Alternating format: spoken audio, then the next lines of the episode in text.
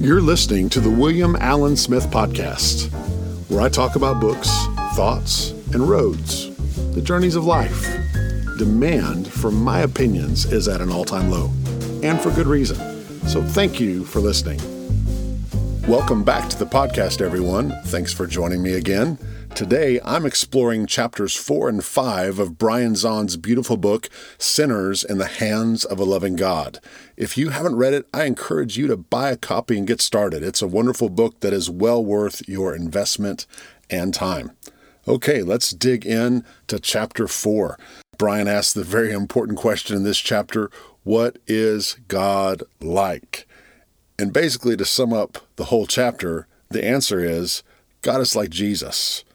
Here's a quote Jesus' entire life was a demonstration of the true nature of God. As Jesus heals the sick, forgives the sinner, receives the outcast, restores the fallen, and supremely as he dies on a cross forgiving his killers, he reveals what God is like. Jesus is the ultimate revelation of God. And Brian Zahnd helps us focus that revelation in to the place where that revelation reaches its pinnacle, its climax.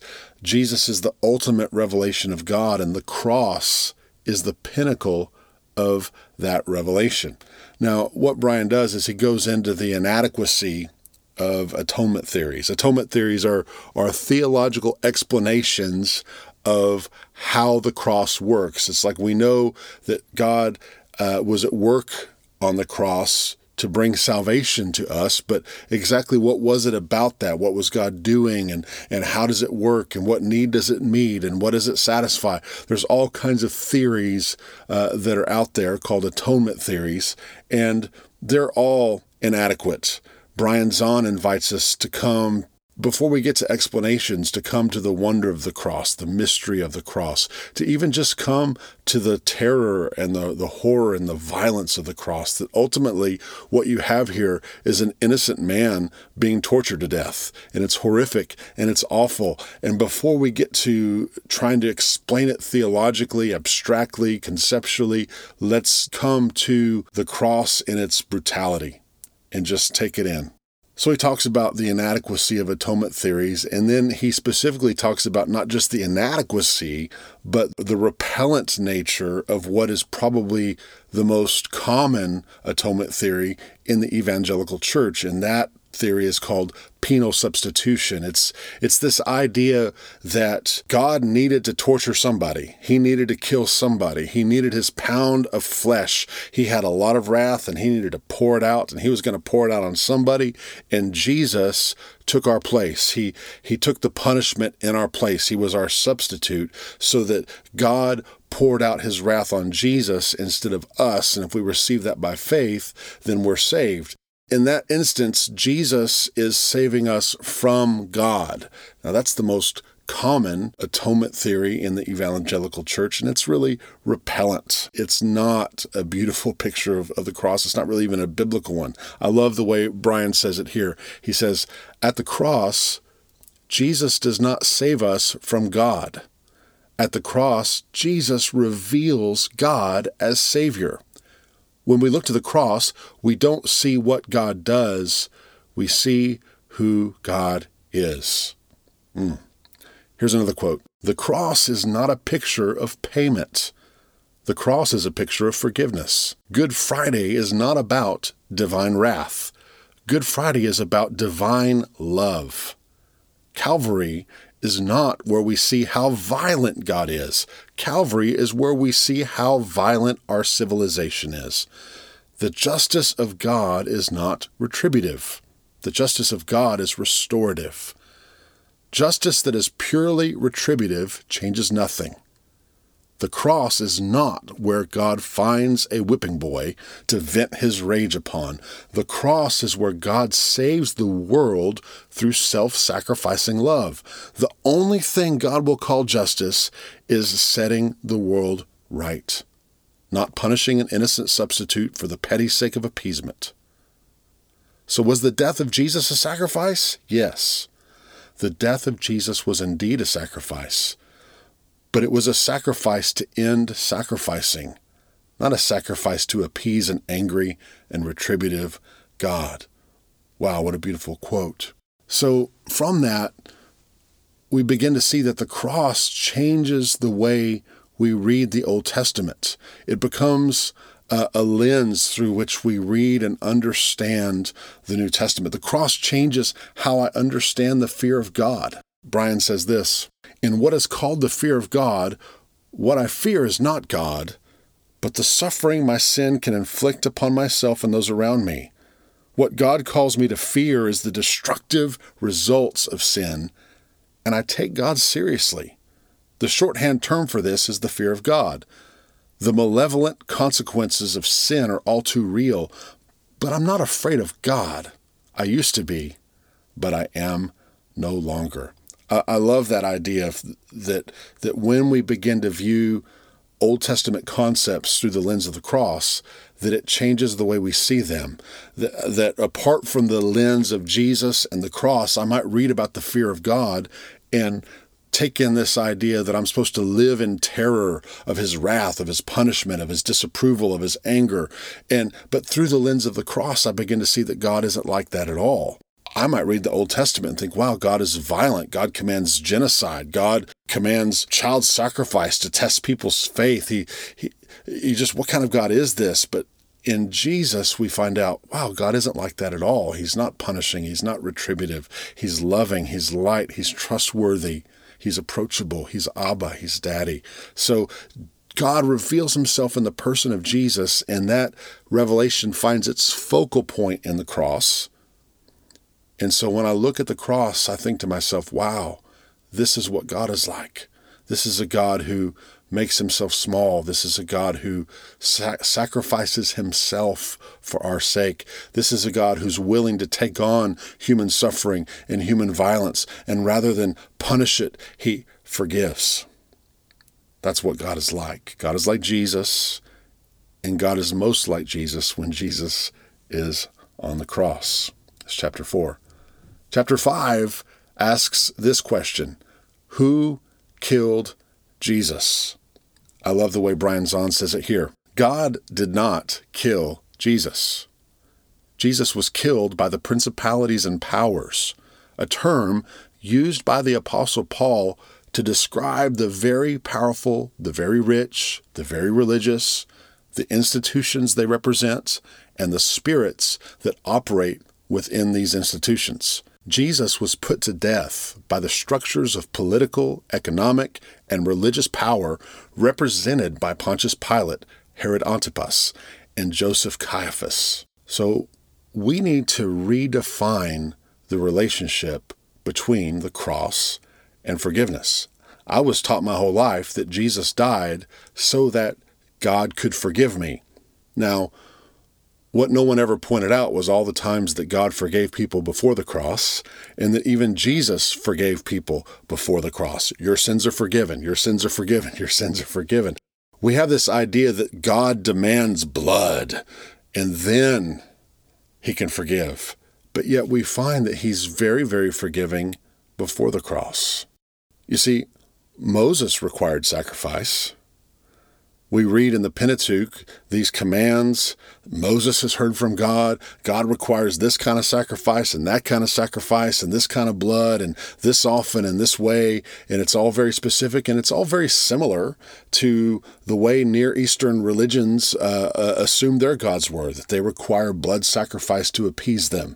But what we find in the Old Testament is this gradual unfolding of revelation of what God is really like, so that by the time we get to David, we can read in Psalm 40, verse 6, David says, In sacrifice and offering you have not delighted, but you have given me an open ear. Burnt offering and sin offering you have not required. See, here's the Bible challenging the Bible. You can back up to the Pentateuch and find that God requires it. But then by the time David comes along, he realizes, wait a minute, that's not what God is like. He hasn't required that. And then by the time you get to prophets like Hosea, Hosea, we can read in Hosea 6 6, For I desire steadfast love and not sacrifice, the knowledge of God rather than burnt offerings. And then you could advance all the way to the book of Hebrews and, and read in chapter 10, beginning with verse 5. Consequently, when Christ came into the world, he said, Sacrifices and offerings you have not desired, but a body you have prepared for me. In burnt offerings and sin offerings you have taken no pleasure. Then I said, Behold, I have come to do your will, O God, as it is written of me in the scroll of the book. When he said above, You have neither desired nor taken pleasure in sacrifices and offerings and burnt offerings and sin offerings, these are offered according to the law. Then he added, Behold, I have come to do your will. He does away with the first in order to establish the second. When Jesus shows up, he is the embodiment of this message that David and Hosea were getting glimpses of. That he comes in and says, Listen, you did not desire sacrifice, you did not desire these offerings. I have come to do your will. And what was the will of God? That God would show up embodied and, and offer mercy and forgiveness. And even when he himself became the sacrifice, not for God, God himself sacrificing himself to our violence, to our religion, to our politics, to our demands, to our selfishness, to our will to power, he sacrifices himself to that. And as he sacrifices himself, he says, Father, forgive them, for they know not what they do. Jesus came to do the will of God. And the writer of Hebrews makes the connection that the will of God was not sacrifice, the will of God was forgiveness. When we make the cross about payment to an angry God for our individual sins, we remove the focus away from what God was doing, defeating principalities and powers. See, our world is ruled by this human tendency towards selfishness and violence and power over, and our willingness to uh, climb that ladder at the at the expense of others. And and God comes in in recognition that that human tendency towards violence is empowered by demonic principalities and powers that operate through individuals and operate through systems and operate through institutions. And God comes in and says, Let me show you my kind of power. And in laying down his life and sacrificing himself, he is acting to defeat the principalities and powers. And we, when we make the cross something about, well, I have individual guilt because I broke some individual rules, we are taking away the focus off of what God was actually doing on the cross, defeating the principalities and powers. When we make the cross about God's bloodlust and his desire to pour out his wrath to torture somebody because of all the rules that have been broken, we actually are removing the focus away from where Paul placed it upon the defeat of the principalities and powers. Brian Zahnd says this when we turn the cross into a payment for our personal debt to an offended God, we leave unchallenged the massive structures of sin that so grotesquely distort humanity. If the cross is simply Jesus purchasing our ticket, our get out of jail free card, then the principalities and powers are left unchallenged to run the world the way they always have. The world is left unsaved but that's not how the Apostle Paul understood the cross. Paul says the cross heaps shame upon the rulers and authorities that preside over structural sin. In this way, he disarmed the spiritual rulers and authorities. He shamed them publicly by his victory over them on the cross. The principalities and powers seek legitimacy by claiming to be wise and just, but the cross proves they are neither wise nor just. At the cross, the principalities are stripped of their cloaks of legitimacy so that their naked bid for power is exposed to the world for what it really is. God didn't crucify Jesus. Rome and the Sanhedrin did. Now, the cross forever shames the rich and powerful who seek to preserve their privilege and position through the use of violence. Their pretentious claim that they are wise and just enough to use violent means to achieve good ends is put to everlasting shame. If we claim that it was God who required the crucifixion of Jesus, we seek to clothe with false dignity the very structures of sin that Jesus deliberately stripped bare and put to open shame in his death. Wow, what an amazing quote. I just had to read the whole thing. Here's another one. Brian Zahnd says this God did not kill Jesus. God's action on Good Friday was to surrender his beloved Son to our system. And our system killed him. But on Easter Sunday, God overthrew our satanic verdict by raising Jesus from the dead. God did not kill Jesus, we did. What God did was to raise Jesus from the dead and in Christ give us a new way of organizing the world. Instead of being organized around blame and ritual killing, the world is now to be organized around forgiveness and co suffering love. The cross is not the place where God vents his wrath on Jesus. The cross is the place where human fear and anger are absorbed into God's eternal love and recycled into the saving mercy of Christ. Wow. So that's chapters four and five, just summing up his thoughts, trying to include some quotes there that really give you a window into his argument and the rest of the chapter. Really, really good stuff. A few thoughts that just stand out to me from these two chapters. First of all, God is not violent and retributive.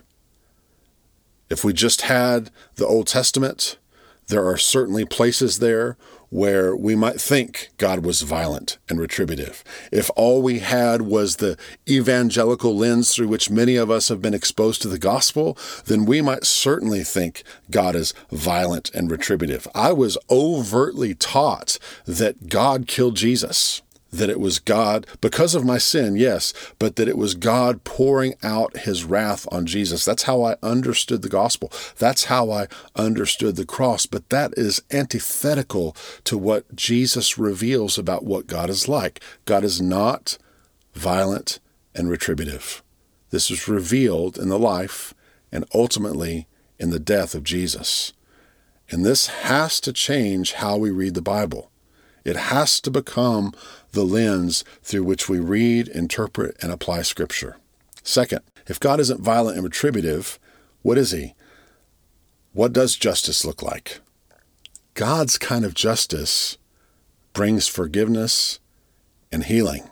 God's kind of justice is not violent and retributive. And so, if God's justice brings forgiveness and healing, this should change our expectation for how things will turn out in the end, which points us forward to the next chapters that we're going to deal with, where Brian Zahnd talks about hell and when he talks about uh, the end times in the book of Revelation.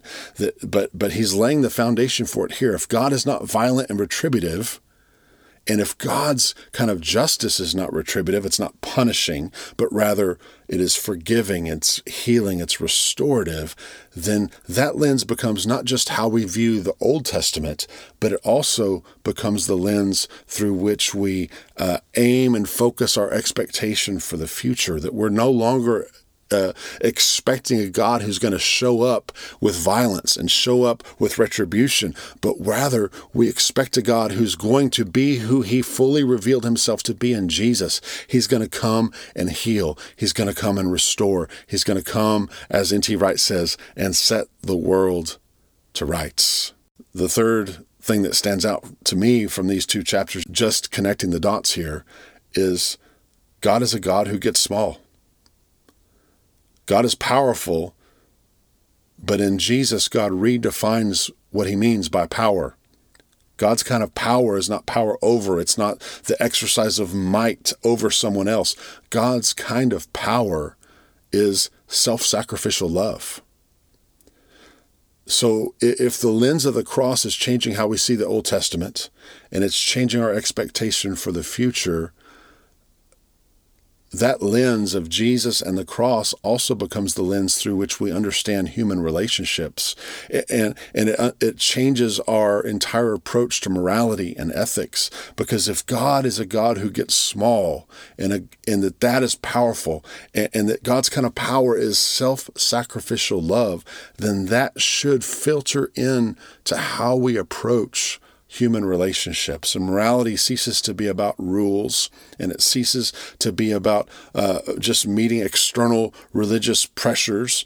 But morality becomes a healthy ethic that's rooted in love and care for others and serving others and how can I get smaller and how can I self sacrifice in order to love you. It becomes our lens to understand human relationships. Jesus said this the last shall be first. He said this if you try to save your life, you lose it. The gospel invites us to set aside the human uh, quest for power. It, it, the, the gospel invites us to reframe and redef- redefine our understanding of what power even is. That it's not power over, it's, it's how can I get lower? How can I get smaller? How can I serve? Instead of trying to save my life, how can I lay it down? The pinnacle of this to me is Philippians 2, that talking about Jesus, that he did not consider equality with God a thing to be grasped, but instead emptied himself. And it talks about how he took on the form of a servant and became obedient even to the point of death. Therefore, God has exalted him. Therefore, God has given him a name that at the name of Jesus, every knee should bow, every tongue should confess that Jesus Christ is Lord. Listen, Jesus is exalted. He is Lord, but on what basis? What kind of power does Jesus have? It is not a power because of how big he got and how much strength he put on display. It is a power that is the direct result of his willingness to empty himself, to lower himself, to be to become obedient, to suffer. And that is the power of Jesus. That's Jesus's kind of power. And that's what he invites us into. Have this same mind that was in Christ Jesus, is the way that passage starts. So those are my thoughts uh, on on Jesus on the cross as the focal point, as the lens through which we understand the Old Testament, through which we anticipate the future, and through which we understand the present and our engagement with human relationships and what real power looks like. Obviously, that has a lot of implications in, in the roads part of this. How do we live our life? I think I would just sum that up this way Jesus invites us into a new way of living. Not violence, not punishment, not blame, not fear, not the selfish will to power. Jesus invites us to get smaller, to serve, to consider how our choices will affect others, to forgive, to love. I wish I could tell you that I'd always lived that way, that I always made decisions that were about serving, about considering others, about protecting others, about considering how my choices will affect them. It's not the way I've always lived. But I hear this gospel call saying there's a different way. That because of Jesus, because of his death on the cross, because of his resurrection, because of the presence of the Spirit, there is now within access, with, within my reach, this new way of living. And Jesus is calling all of us to live that way.